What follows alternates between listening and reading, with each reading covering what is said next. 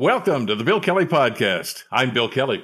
Foreign interference is on the table again today, especially post David Johnston's resignation last Friday due to what he called a highly partisan atmosphere. Dr. Lori Turnbull will join us to talk about that. Also, chat about somebody who might be having a worse weekend. That's former President Donald Trump, set to be arraigned tomorrow. Reggie Cecchini, Washington correspondent for Global News, is actually in Miami, and he'll break down the details for us. We'll chat about the Trudeau surprise trip to Kiev this past weekend with Thomas Hughes postdoctoral fellow at the Canadian Defense and Security Network, and will step outside of the war in politics. Lukas Weese, associate editor of News with The Athletic, to talk about that historic win at the Canadian Open with Nick Taylor. All coming up in the Bill Kelly podcast, and it starts now. Today on the Bill Kelly Show on 900 CHML. Foreign interference and what's going to happen uh, post David Johnston, of course, uh, since his resignation late last week. And joining us to talk about that is Dr. Lori Turnbull, the director of the School of Public Administration at Dalhousie University. Good morning, Laurie. Thank you for joining us today. Good morning. Thank you for having me. I, I, would imagine liberals are rather happy now that Nick Taylor kind of bounced them off the front pages of the uh, national newspapers this week with his big win at the, the Canadian Open. Uh, but even though it may be in the background right now, uh, there's, there's there's a mess to clean up in Ottawa right now. First of all, uh, just step back for a second. Were you surprised by Johnston's resignation? Yes and no. Like on the one hand, um, it was only Tuesday of last week that he was before committee and said that he wasn't going anywhere. And I mm-hmm. believed him. And I think that's what he meant at the time. And so there was obviously a pretty significant change of heart between Tuesday and Friday. On, but on the other hand, I don't know how he could have kept doing this because it was just like painful to see. It, there was always going to be these issues around the terms of his appointment but also things like he hired Navigator and it was just never ending it seemed. And i think he was right when he said you know the there's no way that i can really provide i'm paraphrasing here obviously but his leadership on the issue was being just undermined by the by the fact that people kept questioning whether his appointment was appropriate. And so as long as that was the headline he wasn't really able to get anywhere on it. Uh, because i wondered yeah the testimony and, and, and his pushback on that, I thought, kind of said, okay, that's the tone they're going to set here. Uh, but the, the, the, opposition were relentless in this, and and you say they weren't even talking about uh, foreign interference. That seemed to be secondary right now to talking about Johnston's character, his association with the prime minister, with the Trudeau family. In other words, uh, there was really nowhere for him to go here, was there? I don't think so, honestly. And it's really difficult when you're in a position like that and you're being attacked by politicians, but you're not a politician yourself. And it's really hard for him to, I mean, I don't, it's not quite defend himself, but there, there's just, is there's, there's nothing for him to defend himself on. Like, I mean, he didn't make his appointment, he took it. But really, um, if there are questions about his appointment, those should be put to the prime minister. But it really seemed like Johnston became the person who was holding the bag on this which I think is a, you know, mess of problems in and of itself. And even when he was before committee, and he's explaining this is why we're not doing a public inquiry because of the cost, because of the timeline, and because you know these issues around how to deal with sensitive information that couldn't be shared publicly. Yes, that's fine, but those are points for the prime minister to make if that's how the government feels this is this was a recommendation from Johnston. It's not his decision. So it seemed like the accountability is political for this, but it was clouded by the fact that Johnston was increasingly seen as some representative from the Trudeau government, which was the problem to begin with. And so, yeah, I don't see how we could ever have gotten ahead of this. There's some concern here about exactly uh, what's going to happen as far as, the, as you say, the inquiry itself. Uh, you're right. The prime minister's reaction to, to David Johnston's report was we will we will comply with his his uh, suggestion at that time because, as you mentioned, Johnston's report was not binding in any way, shape, or form. But now they seem to be walking that back a little bit too. Uh, Dominic LeBlanc is saying, well, that, that you know, the inquiry's still on the table. Uh, it wasn't four days ago, but apparently it's back on the table now.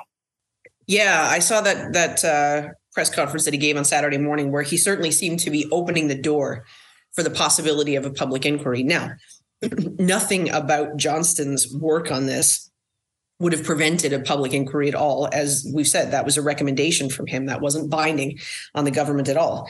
And now that he's stepped away, I mean, I think it's probably more possible for his report to have a bit more significance and to stand for itself in a way that it couldn't as long as his again his appointment was the story as opposed to a sort of background issue but now i don't know how they're going to figure this out either because dominic leblanc seems to be saying well opposition parties should get to work and come up with some names.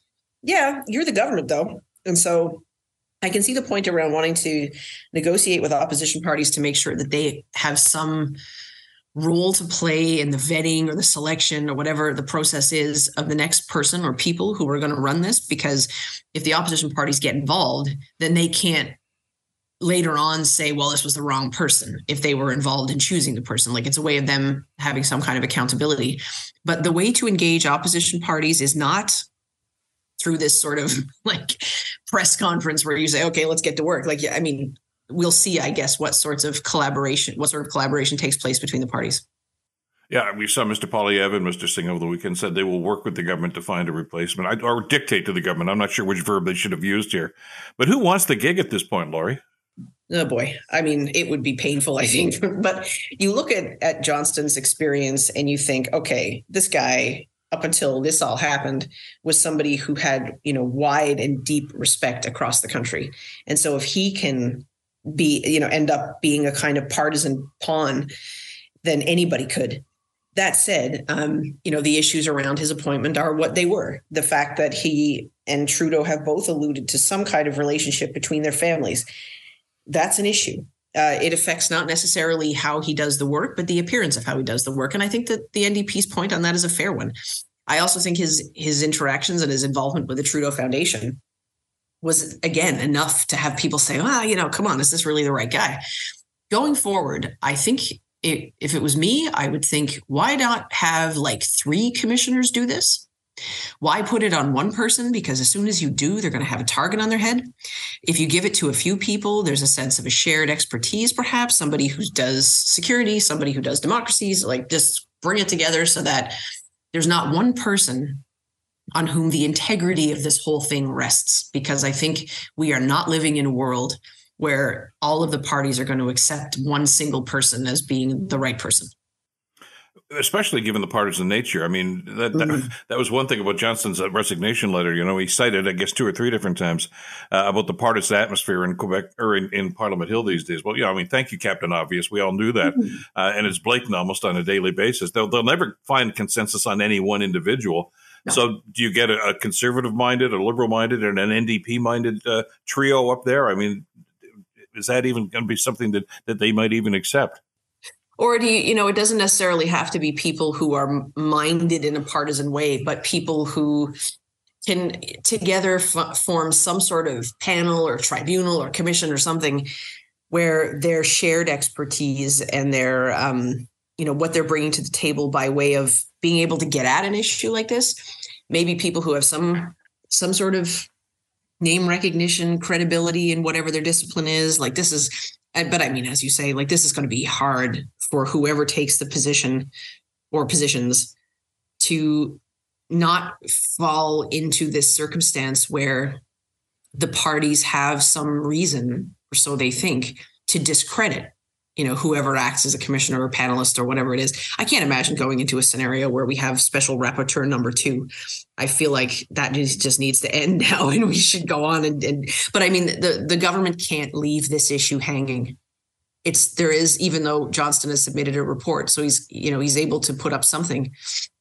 There's a sense in which okay we're kind of back to square one in terms of designing a process and designing the way forward and so I think you know the it's it's important to make sure that the the people are right, but it's also make it's also important to make sure the process is right. People had the sense that Johnston basically wrote himself a mandate, which is a problem. Let's talk, and again, on the, the going forward basis here. Um, obviously, David Johnston's come out of this battered and bruised. His reputation, uh, I don't know if it's irreparable damage, but nonetheless, he's uh, he's not as shiny as he was, I guess, about three weeks ago or four weeks ago. But the other element to this, and I've seen a number of pieces, uh, op-ed pieces in some of the various newspapers questioning the the NDP lately, and uh, there's headlines like uh, the NDP is a spent force in Canadian politics. So they've they've lost their relevance, and and are going some people questioning their credibility now for withstand notwithstanding all the things that have gone on and with the Trudeau government these days. These guys are steadfast in in their support, even on this issue. Uh, some suggesting that the NDP needs to just kind of blow it up and start all over again. Is is, is the damage that drastic? Okay, so just to, before we get to that, I do want to just jump back for a minute and say I, I doubt that any um, hits that Johnston's reputation has taken are going to be lasting. I think that by walking away, letting the dust settle on this and getting away from the thing, I think Mr. Johnston's credibility will go in time, go back to what it was. I, I think mm-hmm. that there was never really any question about, to me anyway, not any question about his integrity, just a question about the judgment around this appointment. So, um, but in terms of the NDP, that's been a question a long time. Like, yeah. and there's the difference between what the NDP are doing at the federal level and what the provincial manifestations of the party are doing as well. So if you look at, um, you know, even in, in my home province in Nova Scotia, the NDP are quite strong and they get a significant chunk of the popular vote. But because of the way the electoral system translates votes into seats, they tend not to form government. They tend not even to be the official opposition, even though they maintain a strong presence. And so there's the question of okay, if you're kind of if it seems that you're never able to kind of get past a certain percentage of the vote and a certain percentage of the seats because people tend to vote strategically. And so if you think the NDP aren't going to win, then it kind of it's an even bigger hurdle for the NDP to get over. So I think in addition to whatever sort of um, you know existential questions the party might ask itself in terms of ideological or value based overlap with the liberals is there a point to the party if the two of them are so close? There's also the systemic challenges to the ndp by way of not being able to get over some of those those thresholds in terms of translating the votes into seats. So that's that's kind of a challenge for the party too well and talking to some of the organizers and some of the strategists about this too, you know it's it's like people are saying well what are the NDP these days? And the, the, short answer is this guy told me, and he worked for the NDP at one point. Said he says, "Well, what do you want us to be?" you know, uh, it, it, you know, the Alberta NDP are far different from the Ontario NDP. You know, you know, and as as they are from, as you say, the the Maritimes, et cetera, et cetera, et cetera. There there is no hard and fast definition for that party, is there? And, and you could probably argue that for the other two major parties as well.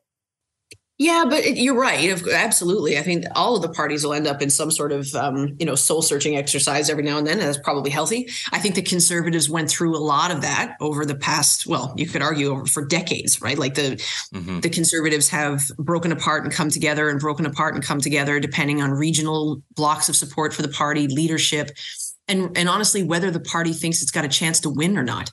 Like the conservatives unite the right movement really came together around key people like Tony Clement and Stephen Harper who wanted to see the parties on the right side come together so that they could beat the liberals. And when it looks like you can beat the liberals, then that's probably a much more attractive option to people on the right. And when um, that doesn't seem like as much of an opportunity, then maybe uniting with people who you actually don't have a whole lot in common with probably seems like a bit less of a of a fun outcome. But for the NDP, I think it's even it's maybe even more complicated because they're not necessarily looking at a chance to form government you know given the where they are um, in terms of support support they're not one of the two biggest parties. But it's interesting like when you think about if we're going to be a lifelong opposition party what are we doing? What's the where, where do we want to be? Do we want to be sitting firmly on the opposition benches and be thorn in the government side? Or do we want to take opportunities like the one they have now to be a partner in government and to get maybe get some of the things that we want accomplished i think it's against the nature of politicians um, to say let's join forces unless they really have a strong urge to do it right like and a strong incentive to do it and so but i mean i think that none of that gets uh, jagmeet singh and the ndp away from questions around when are you going to not support the liberals Mm-hmm. because this is not an issue like the others. This is not healthcare. This is not dental care. This is a very different thing. But the point, and I think you raised this in our conversation last week. Uh, if they were to do that, if if they were to, to cave into to some of the pressure from Mr. Poilievre and some other folks, I guess, and say, "All right, we're withdrawing our, from our support for the deal. We're out of here right now," uh, which probably would lead to an election. Uh, is this really a burning issue for Canadian voters at this stage? Would they really say, yeah, bring that government down about that foreign interference and that David Johnston appointment? I, I, I don't sense a whole lot of anger out there right now about an issue like this. They're paying attention to it. Uh, but this is this is not a, a, make or break issue, I think, for a lot of Canadians. I think that's right. Um, and again, and you and I did talk about this last week. I think that people, when they think about the choices that are ahead of them as voters, they don't think of election integrity as a choice you make, right? Like they don't, this isn't our typical election issue because people just want to, you know, elections to be safe and elections to be secure. And they want to take that as a given. They don't want that to be an election issue itself.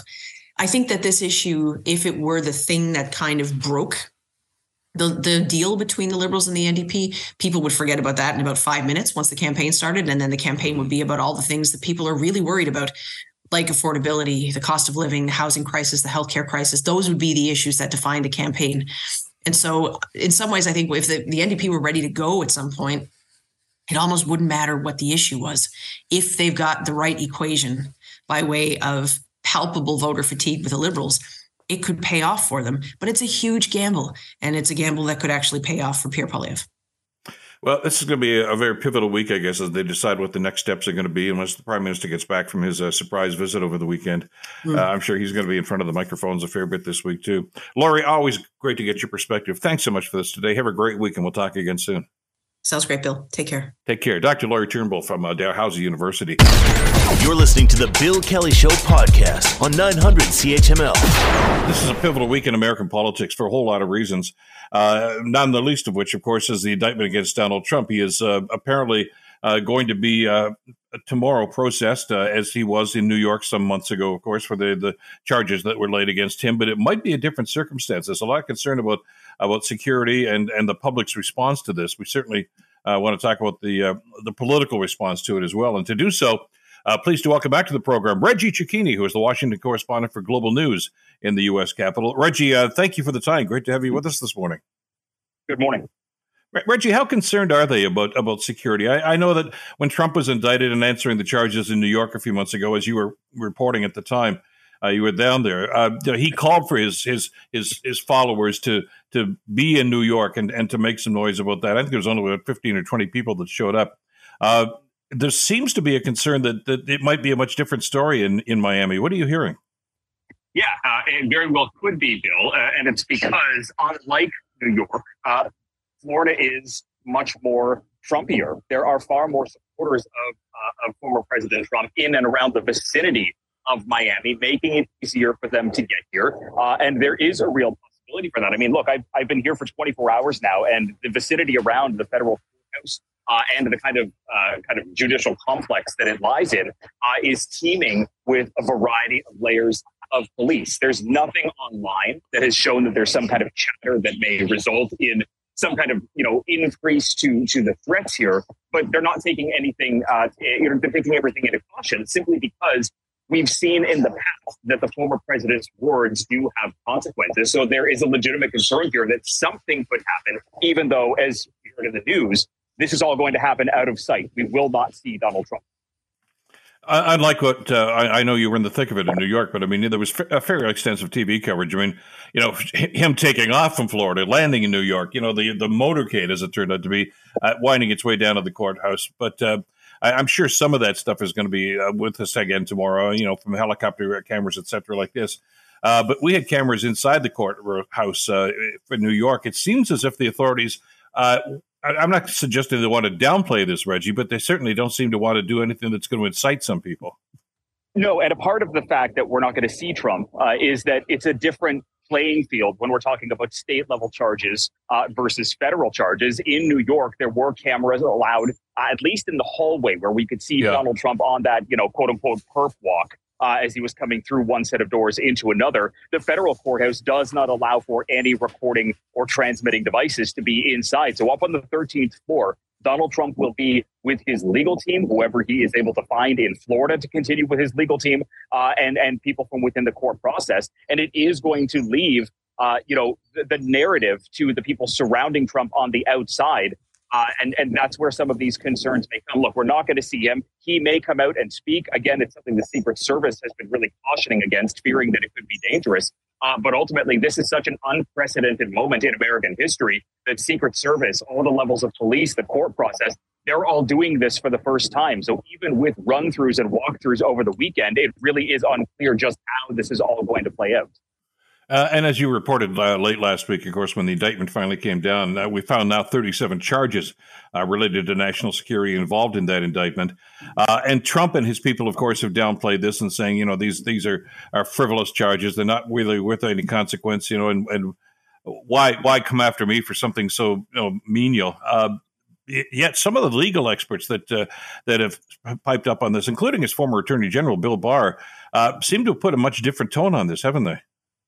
Yeah, I mean, the words that came from Bill Barr yesterday uh, on Fox News, uh, they were pretty damning as he was talking about how damning the evidence is in that he was saying that Donald Trump is toast if his words, if uh, if the government is able to prove their case. And it's simply because the 37 counts that he's facing in this, you know, 50 page indictment that came out, some of them include uh, charges under the Espionage Act. And, you know, over the weekend, Bill, we had people like Lindsey Graham coming out on social media saying America is charging Donald Trump with being a spy. How could they go ahead and do that?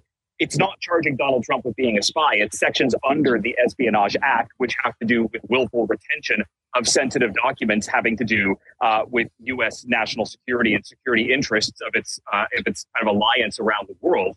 Uh, so these are serious charges. And look, Bill, it is so serious that Donald Trump, when he comes for his arraignment tomorrow, he has to have local um, a, local counsel with him. And he's been unable to find that. A prominent defense attorney in Miami has turned down his request. And if he can't have local counsel with him, he can be processed, but the arraignment would have to be you know, moved to a different date. And I think that speaks to just how serious these charges are that Trump may not be echoing out loud, but that those in the legal world and those surrounding him understand the gravity of.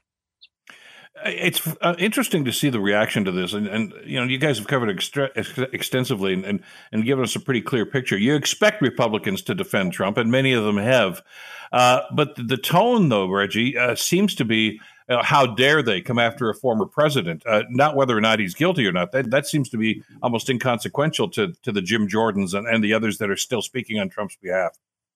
Yeah, and, and look, this is this is not new. We've we've seen this from the very beginning. Uh, when he came down the escalator all those years ago, Republicans will go after the process and they'll ignore the problem. And that's exactly where we are right now. Even the people that are in the race with Trump, trying to push him out of the way so that they can be the one to secure the Republican nomination, are standing up for and defending Donald Trump, ignoring what the actual problem was and saying that this is nothing more than a political hit job and trying to, you know, argue that this is the, the Biden administration and uh, the Department of Justice treating Trump like a political rival and trying to just knock it out because he's doing so well.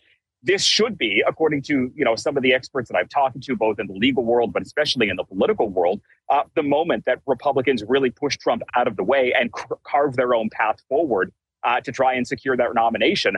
Not doing that could allow Trump to maintain support not only within the base but amongst other Republicans. This is this is an advantage potentially for Trump as much of a disadvantage is at the same time. How is that playing out? I mean, the initial report we saw, I guess, it was uh, Thursday of last week, if I'm just get the time frame right uh, where Trump went out on his social media page and simply said the Biden administration has told me that I'm going to be indicted. Well, we know that's not true, uh, but he seems to be, you know, characterizing this as, as the Biden administration going after a political enemy, and the same thing that Jim Jordan has said, and and and and some of the others uh, that that have piped up on this situation right now.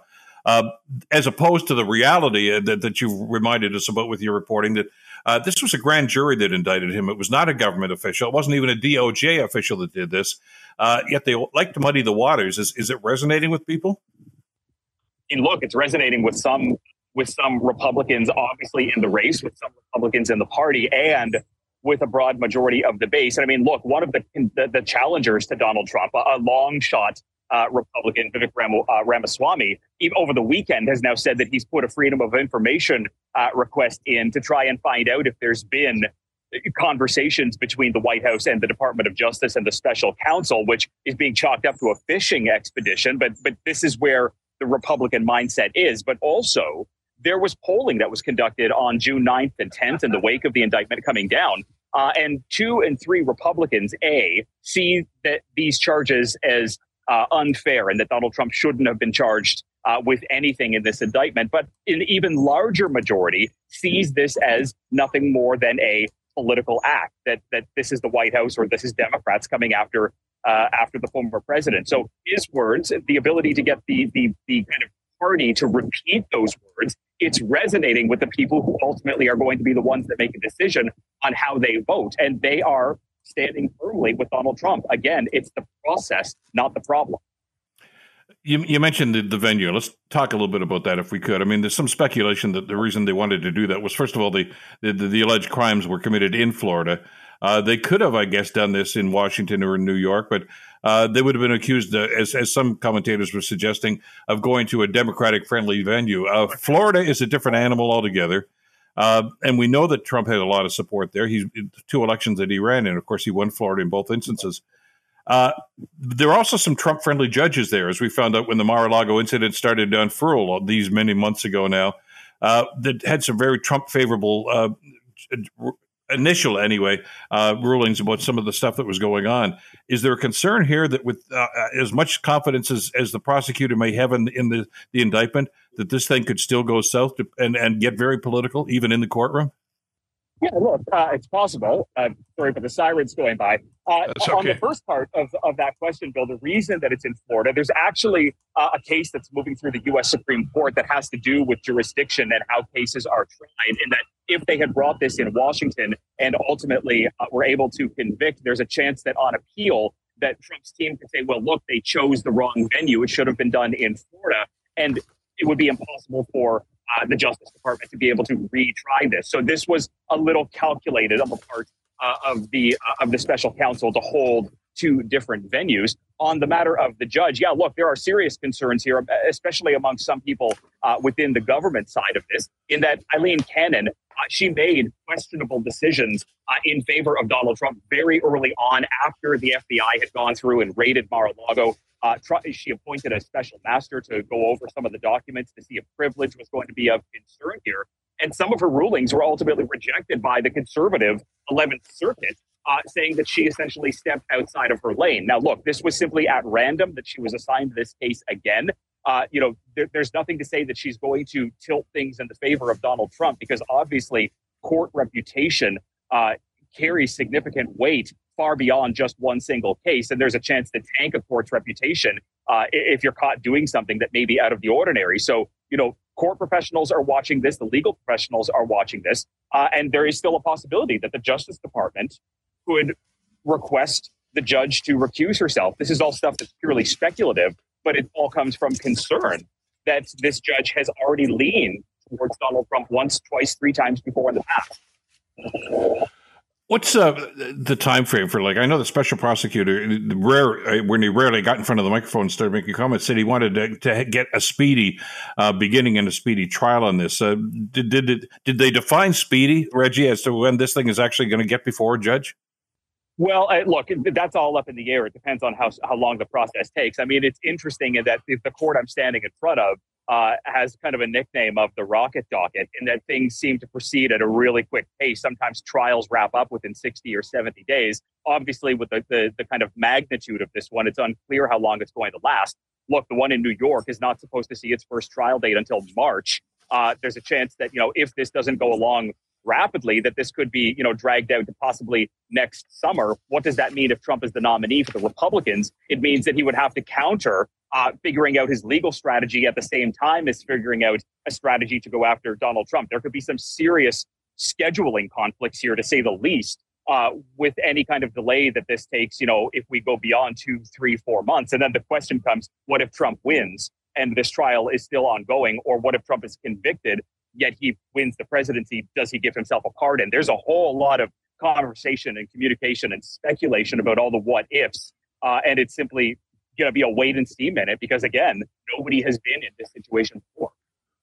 It's it's interesting to see the political strategy here too. I saw some of the comments certainly from DeSantis, but even from Mike Pence, uh, uh, his former vice president, who uh, when he announced his candidacy officially a few days before that, of course, Pence took some shots at Trump.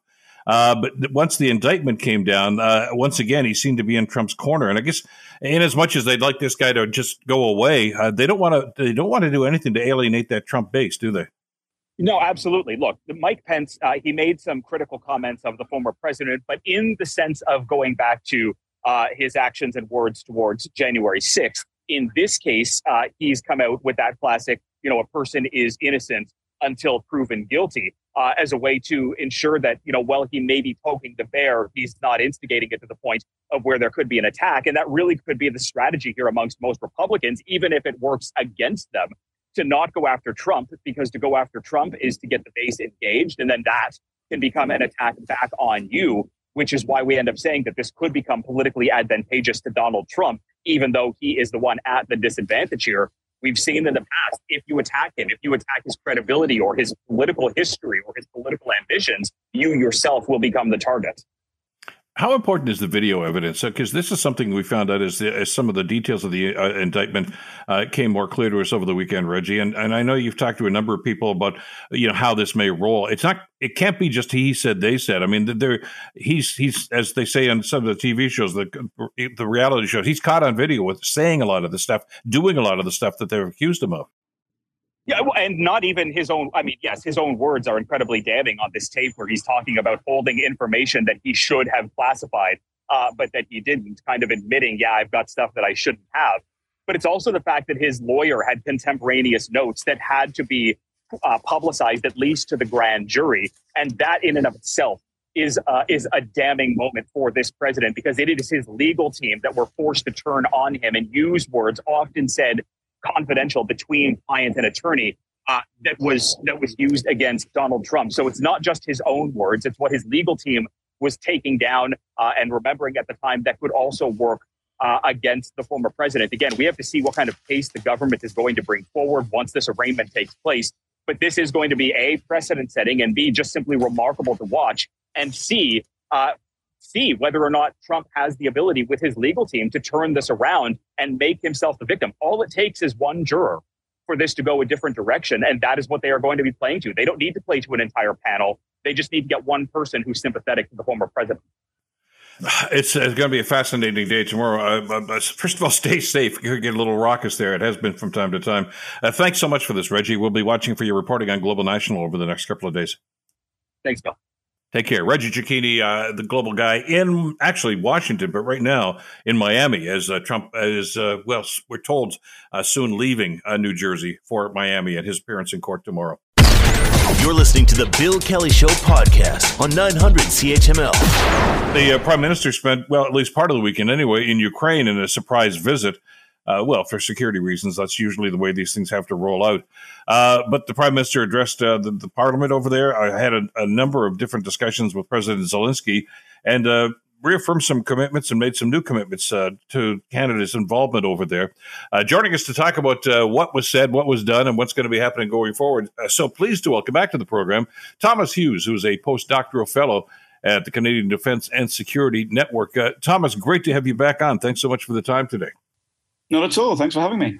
Were you surprised by the visit? Yes, I was. Frankly, um, I, I I didn't expect that, that Trudeau would be in Ukraine. It feels like with the uh, commencement of Ukraine's uh, counter-offensive, which I know covers a lot of activities, but uh, with that starting, uh, I would have thought that um, nose would be to the grindstone uh, in in Ukraine. Uh, and they wouldn't be looking for foreign leaders to to be in the country because exactly as you just intimated, having uh, foreign leaders there does does change the security environment slightly. But I think it's a real indication uh, both of of Canada's com- commitment to Ukraine. I think it's a show of, of confidence uh, from Ukraine as well to be able to host somebody like uh, Trudeau, uh, and it also indicates again just h- how important Ukraine is for for Trudeau and for Canada as it stands. Uh, especially since uh, it was just last month they met at the G7. You figured, okay, mm. they, they've hooked up. They had a just face to face and talked about that at that time. But uh, I, I, guess we have to put this in a greater context too, though, don't we, Thomas? Because I know that uh, Canada, notwithstanding what we've done so far vis-a-vis our commitments, is I, I still I think under some pressure from from NATO and, and some of our other allies to, to to ramp up even more than we're ramping up right now. Uh, you know, other NATO members, of course, have increased their, their military commitment to, to that 2% that, uh, that we've talked about for so long. Uh, w- was this an opportunity for the prime minister to say, look, at maybe we don't meet that number, but we got your back? I think that's a great a great point. Uh, absolutely, I think it's it's certainly a way to demonstrate Canada's absolute commitment to um, what is one of the the well, probably the most significant um, potential change in the security environment in, in, in the Western world that we've seen for, for many, many years. And this, exactly as you said, is, is, a, is a way for Canada to demonstrate that it is absolutely fundamentally committed uh, to defense and security of its allies um, without that long-term commitment of the the two percent um, figure. I mean, we know with five hundred million dollars of of uh, Canadian funds um, and in-kind payments going to towards Ukraine, that that pales somewhat into I don't want to call it insignificance, but it pales alongside the, the U.S. announcement. I think two point one billion dollars of aid again earlier this month. So it is it's still very much what Canada is able to do, um, but it's another demonstration that, that Canada is uh, at least attempting to to take take a leading position. I wouldn't say take the lead on that. And we know, of course, that Ukraine is still the lead, um, but is taking a leading position on on supporting Ukraine where it can. I think it's really interesting. One of the announcements was um, Operation Unifier being extended, which is Canada's commitment to um, uh, training uh, Ukrainian troops, and that started in, in 2015 or so. And uh, the, the, the contract was, if you like, was was due to end. Um, I think next uh, in 2025, 2026, and it's been pushed back back uh, for another year, which which really indicates, I think, the the long term nature again of the support that, that, Canada expects to be providing to Ukraine, and exactly as you said, that commitment um, to supporting uh, its European allies. Talk to us about the, the, the United States circumstance right now, Thomas, and, and maybe another reason why it was important for, for the prime minister to show up in Ukraine this weekend. Uh, now that they really seem to be heating up with the the presidential nominations, who's the Republican mm-hmm. nominee going to be? Is it going to be Trump? Is it going to be DeSantis? I mean, we don't know, but there are those who have a voice down there who suggest that maybe the commitment, the United States commitment to the Ukraine situation, uh, is is not as, as, it should be. They they like to see it mm. rolled back a little bit. There are some that just don't want to see the United States involved in that at all. Uh, that's mm. got to cause some concern, I would think, for Zelenskyy. So, a reaffirmation from other allies, including Canada, uh, would probably go a long way. Which is, I, I, suppose, one of the reasons why he addressed the Parliament there with basically a lot of the same talking points that both he and President Biden have been using for the last few months. Yeah, without a shadow of a doubt. Uh, we know that, that US support has been critical um, to uh, Ukraine's ability to to defend itself from from Russia's invasion. Um, obviously, the the the ones doing the work in the end are Ukraine, but the support that has been provided has been uh, really significant, and the U.S. simply has the resources to be able to provide a degree of support that that other countries cannot.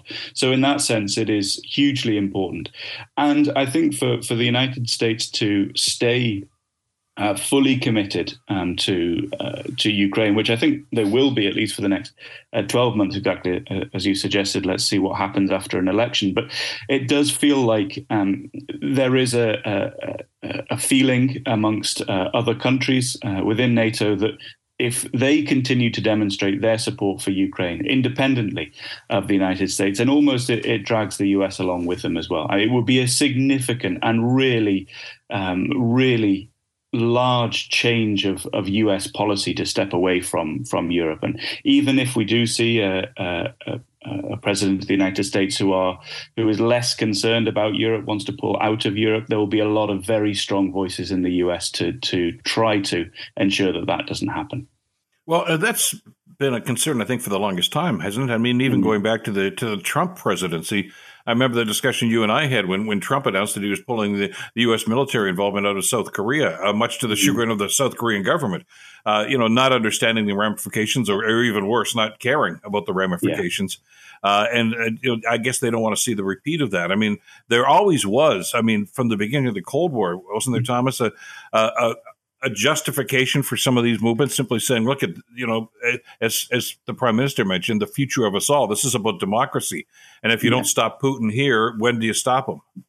Yeah, absolutely. And this is uh, the, the phrase that I think uh, Trudeau used was the, the tip of the spear for the Ukrainian forces. And I think that's a really good analogy. It's used in, in lots of cases around uh, military strategy. But I, th- I think it is important to say that here. If, if Ukraine had um, been uh, routed early in the conflict, if, if, Russia had achieved what appears to be its goals early in the conflict, then that would really set a precedent uh, for um, at least Russian uh, Russian foreign policy, uh, and if not um, Chinese foreign policy, and, and and others looking to be able to engage in in uh, offensive action as a legitimized way of achieving political goals, and and that is incredibly dangerous. I mean, we we have seen even prior to the Cold War that classic debate in in U.S. security policy and defense policy, and foreign policy, how much should the United States be involved elsewhere in the world? How much should it try to uh, guide what occurs elsewhere?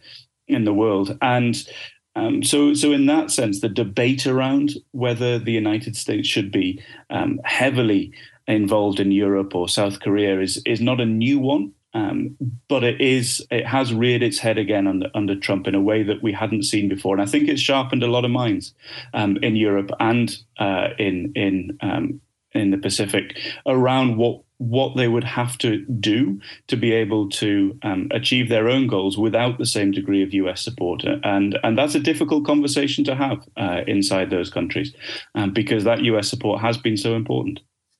Well, as you say, ever since World War II, and for uh, a U.S. administration uh, to say that's not our excuse me, that's not our fight. You know, none of our business. Yeah. You guys do what you want to do uh, it's, it's got to be just chilling for not just Ukraine, but I think other uh, Baltic states certainly. Uh, but I mean, even places like South Korea and Japan that are looking, you know, at the threat from from China these days. Uh, you know, they, they figure that's that's not the U.S. ally we, we used to know. What's going on here? Absolutely, and I think the the, the real challenge. Um, as I see it, is is the uncertainty of it.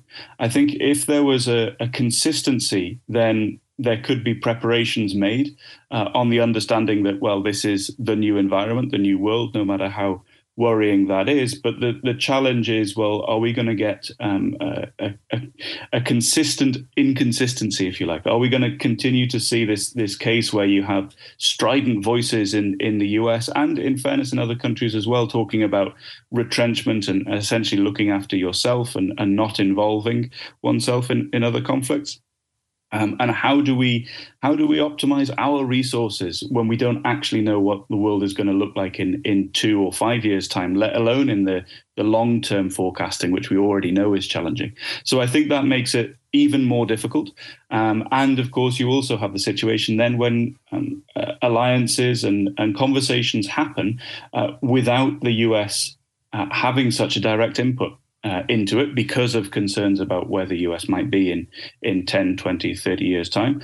And that then creates a new environment, a new feeling of uh, within the US of, of, of its place in the world. And, and again, that creates a, a challenge, a delicate diplomatic dance, if you like, to try and encourage the United States to be involved, but also uh, to try and develop that capability that they don't necessarily um, rely fundamentally on the US for that support interrelated issue, as they say in our business, uh, it, and it's a story that hasn't got a whole lot of traction, not yet anyway, uh, mm. is the seizure of a, a Russian registered uh, cargo plane at Pearson Airport. Yes. Uh, and uh, now, as I say, they're not talking about that, but the intention that we're hearing now from Ottawa mm. is that uh, they're not going to let this thing take off. As a matter of fact, there seems to be a move of putting out a forfeit the plane to Ukraine. Now, I don't even know what cargo is on that plane. I don't think they've even made that public. No. Uh, but that's that's somewhat unprecedented, and you got to figure there's going to be a reaction from Putin at some point. Yeah, that's fascinating. I'm delighted you brought that up because I, I had the same thought. I think this is it's been a couple of lines in in news uh, stories about uh, Trudeau in, uh, in Ukraine, but hasn't received a great deal of attention yet. I, would like to say I think there's some decisions still to be made around what happens with that aircraft, and perhaps we'll see it come to the fore uh, a little bit later on. I, it does seem like a, a a, a snub, if you like, to, to Russia that would be quite a, a, difficult move in, in some ways for Canada to make to give the aircraft to Ukraine. I think that that's a real uh, shift, qualitative shift from simply impounding the aircraft, uh, if you like. So I suspect there's some going to be some serious conversations within Canada around what the potential blowback from that would be, and in Eh, alongside that, what what benefit would it be to to Ukraine for this aircraft to be under their control? So I I don't want to comment too much about that just yet. I think we'll probably see it play out in the next week or so. But it, the fact that it has come up as a conversation is is extremely interesting.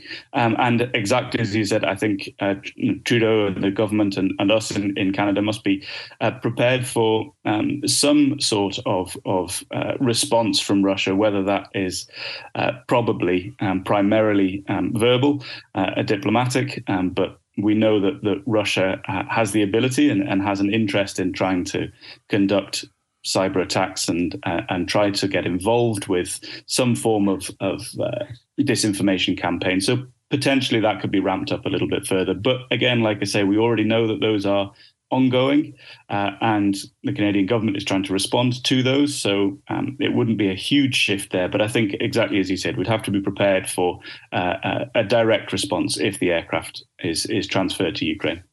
Yeah, exactly, and or it could be something more overt too. Of course, we also know the other story uh, from uh, Putin over the weekend uh, is his announcement that uh, the Russians are going to deploy some tactical nuclear weapons to Belarus mm. uh, in the next few weeks. Now, I don't think it's a response to what happened with Canada here at, no. Pearson Airport, uh, but it doesn't take much to for Putin to rally up some sort of justification for things like that. It's not the first time he's threatened to do that.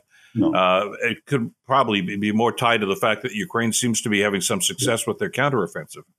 Yeah, without a doubt. I think that's that's really important. I think another side of this is that um, Russia has been talking about its nuclear capability um, for a long time, exactly as you know, but they have been talking about it on and off through the the uh, the, the, war in, in Ukraine, and I, I feel like um, the the great fear of nuclear escalation has ebbed slightly uh, since the start of of the war. That the the belief in the potential for Putin to use nuclear weapons has had dropped off a little bit, and particularly after the Patriot anti-missile systems uh, were installed, the the ability to um, protect against uh, nuclear weapons had increased. So I, I think that there was a, a, little bit of a sense that the nuclear threats were slightly hollow. So for Russia to, to bring them up again, I think is uh, significant. They want to try to restart that narrative of the real danger of, of Russia escalating to nuclear, which in their mind um, might make Ukraine and its allies more willing to negotiate rather than risk those nuclear weapons being launched. And also, of course, deploying them into Belarus brings them much closer to Kiev than uh, they would be otherwise. So that creates the challenge as as well whether we need to be worried about it, of course, we always need to be worried about nuclear weapons, and we always need to be worried about and concerned about um, the potential for Russia to use these weapons. Um, but that said, I, I, think again we should keep in mind that that Russia has suffered a series of reverses already, and there is, in that sense, no reason why they would not have used uh, tactical nuclear weapons to date. So, what has changed? What would change? Do they really think that the um, benefit of using these weapons uh, out uh, outstrips the absolutely um, uh, overwhelming response that, without a shadow of a doubt, would occur were they to use them. So I, I, I think it's it's important to to remember and think about the fact that. Putin has made these threats, but it's also important to set them in context uh, and not immediately jump to the conclusion that Russia would necessarily uh, use them in conflict in, in, in the coming months. We'll be watching closely, uh, as yeah. always. Uh, t- great to get your perspective on this, Thomas. Thank you so much for this today. No, not at all. Thanks for talking. Bye for now. Take care. Thomas Hughes, postdoctoral fellow at the Canadian Defense and Security Network. You're listening to the Bill Kelly Show podcast on 900 CHML. Left the flag stick in with the maple leaf flag.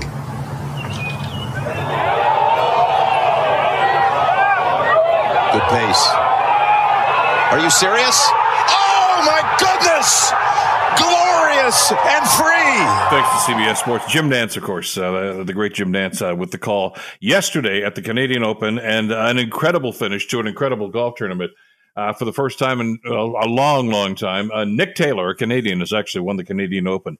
Joining us to talk about this is uh, Lukas Weese. Lukas is the associate editor of news with the Athletic. Uh, Lukas, great to have you back on uh, well a historic day, really, for Canadian golf and for Canadian sport, really, isn't it?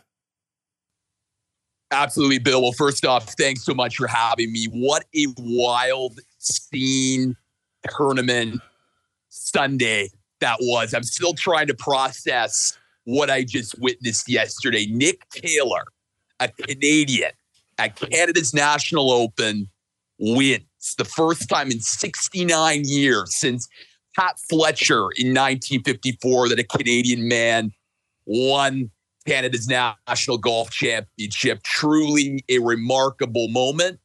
And it's going to go down as one of the top Canadian sports moments in history. Well, it is, and I know that you know some people were accusing uh, commentators of you know of, of waxing with the hyperbole about you know one of the greatest in, in Canadian history, and uh, you know there's the Mike Weir Masters Championship. Brooke Henderson's won some great tournaments, and one of the great Canadian golfers. Uh, but this one has kind of a special place. It's something that Canadian golfers have been chasing uh, for the longest time. But I, I guess it, it, wasn't just the fact that he won, wasn't it, Lukas? It's the way in which he did it uh, that I think really adds to the to the drama and adds to to the the, the glow that the deserved uh, accolades that are falling on him now. Well, let's just walk through for a moment. You 16th hole, Nick Taylor bogeys. He relinquishes the lead for the first time on Sunday, and you're starting to think, okay, maybe it's not going to be his day because Hatton shoots at 64. Tommy Fleetwood has a lot of birdie holes left. But then Nick Taylor birdie 17. He birdies 18. And he gets, you know, a bit fortunate that Tommy Fleetwood pars a birdie 18 hole to, for, to then go into a playoff. And then you have this back and forth where Fleetwood and Taylor are going are going score for score. They play the 18th hole twice.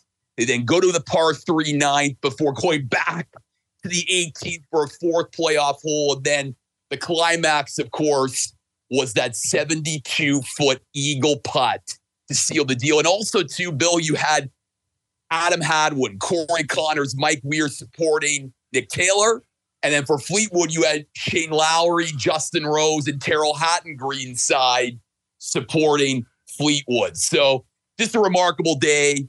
And with all the uncertainty in professional men's golf at the moment. I think it was important to escape that.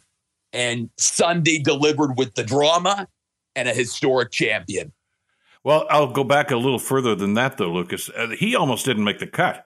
I mean, he, yeah. played mediocre golf on Thursday, uh, a little bit better on Friday, but he was in danger of not even playing this weekend. And I don't know what happened to him on Saturday and Sunday, but somebody lit a fire on him. He shot two of the most incredible rounds of golf.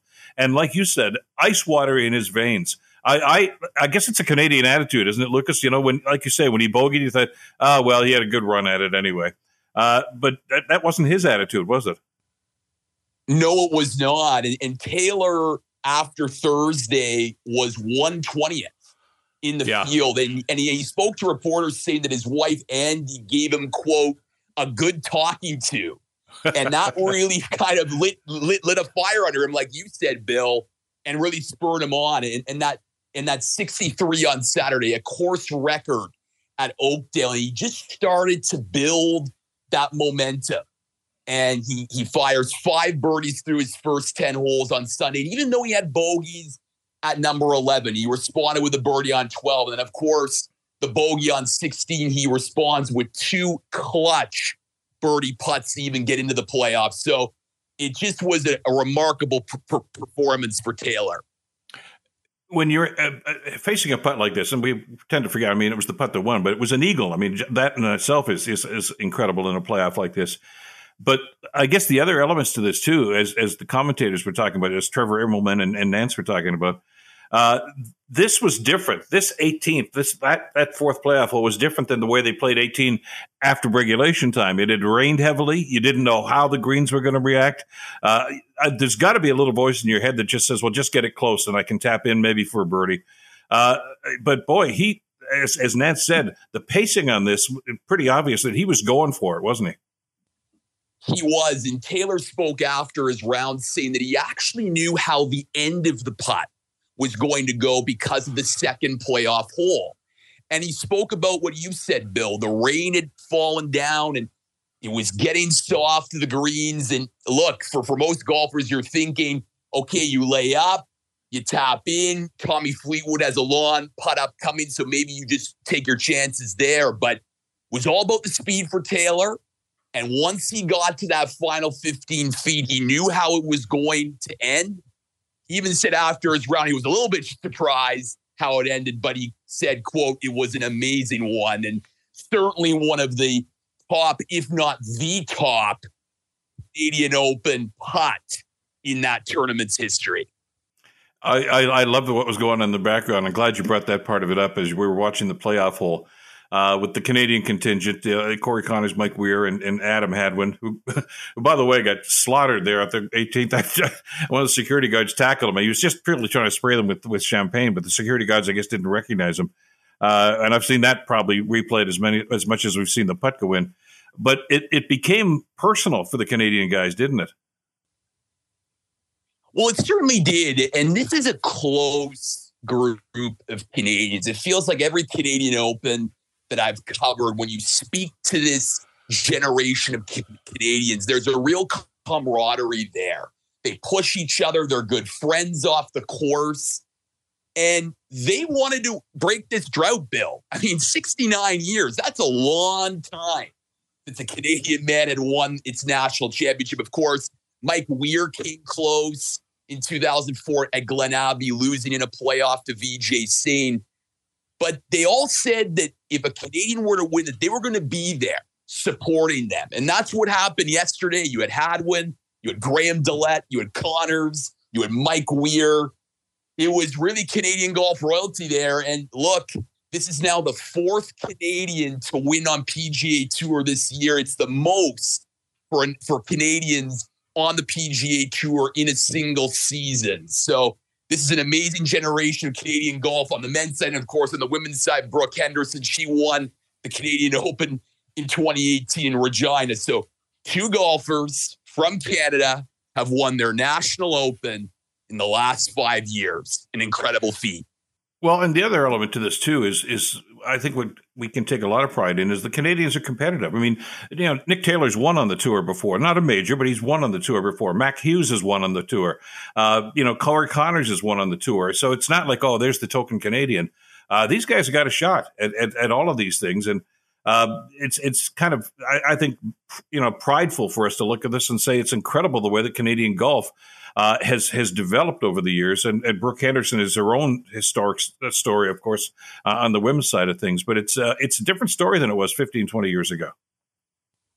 Without question. And I think you look at Nick Taylor, he won at Pebble Beach, fending off Phil Mickelson. He nearly won the Phoenix Open this year, losing to Scottie Scheffler. So Nick knows how to win and, and be in the mix in these big tournaments. And I think it goes back to Bill, just the investments that Golf Canada has made in its junior program. So many of these golfers have come through that junior program, and that's really allowed them to spur it on and have success. And it's interesting. Nick was asked, "Well, what's the next benchmark to chase for you now that this drought is over?" And he said the majors. I think a lot of the Canadian yeah. men now are motivated to join Mike Weir and win a major championship. Well, uh, it's possible, and uh, I don't know about probably yet, but it's uh, the other element to this too. And I don't want to sound like a Dougie Downer here, uh, Lukas, but you just touched on it a second ago. Uh, you know, the, the news, of course, that really overshadowed the beginning of the Open this year was was the the, the deal between LIV and and the PGA, and, and depending on who you talk to as to what kind of a, a deal that was. But we don't know what that's going to do to the golf schedule in coming years, do we? Are, are there going to be more events in Europe? Uh, you know, are, are players going to opt out of that?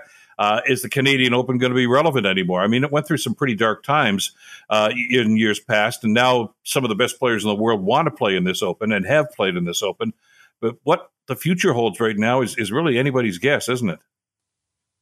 Lots of uncertainty and a lot of questions that need answers. And you could sense just the frustration on some of the golfers when that news came down on Tuesday, and many of them spoke with the media on, on Wednesday. Rory McIlroy, who's been a staunch defender of the PGA Tour, saying that he felt bad for RBC and the Canadian Open because it's a second straight year, Bill, that they've had to deal with this ahead of the tournament. Yeah. I mean, last year, the Canadian Open made its grand return to the PGA Tour after two years of cancellations due to the pandemic. And oh, by the way, LIV Golf was starting its tour in London opposite to the Canadian Open. And now this this year. So look, it, it's going to be uncertain. Obviously, the PGA Tour, RBC Golf Canada, they said that they're going to be talking with the PGA Tour in the coming days, weeks, and months, working through the implications of Tuesday. But I think Sunday showed that what, what the Canadian Open is. It's a historic, storied event. You speak with golfers who have won this event, played this event, that it's been a part of the schedule for so many years, and that they hope that it doesn't get impacted with the, the news of Tuesday. And you, you, look at the crowds, Bill. Like I look at the 14th hole, that ring pull. It's become a staple at the Canadian yeah. Open. It, it's created such a raucous atmosphere. So it's uncertain, but I think we were allowed to escape eh, with, with a great golf tournament on Sunday. And it was that. And uh, well, as for the future, well, I know you guys at the Athletic will be covering it, and we'll be seeing what, what the developments are. But uh, let's just uh, bask in the glory anyway of an incredible tournament and a great win. Lukas, always great to have you on the show. Thanks so much for this today. Thanks, Bill. Have a good one. You too. Lukas Weese, associate editor of the news uh, with the Athletic. The Bill Kelly Show, weekdays from 9 to noon on 900 CHML. The Bill Kelly Podcast is available on Apple Podcast, Google Podcast, or wherever you get your podcasts from. You can also listen to The Bill Kelly Show weekdays from 9 till noon on 900 CHML. I'm Bill Kelly. Thanks again for listening. And don't forget to subscribe to the podcast. It's free, so you never miss an episode. And make sure that you rate and review. For most of us, crime is something we see on the news. We never think it could happen to us until it does. Loved ones are gone, and for the survivors, the scars will never heal. I'm Nancy Hixt, a senior crime reporter for Global News. And on this season of Crime Beat, I'll take you inside some of the most serious crime stories I've covered. Season 6 of Crime Beat is available now on Spotify, Apple Podcasts, Amazon Music, and all podcast platforms.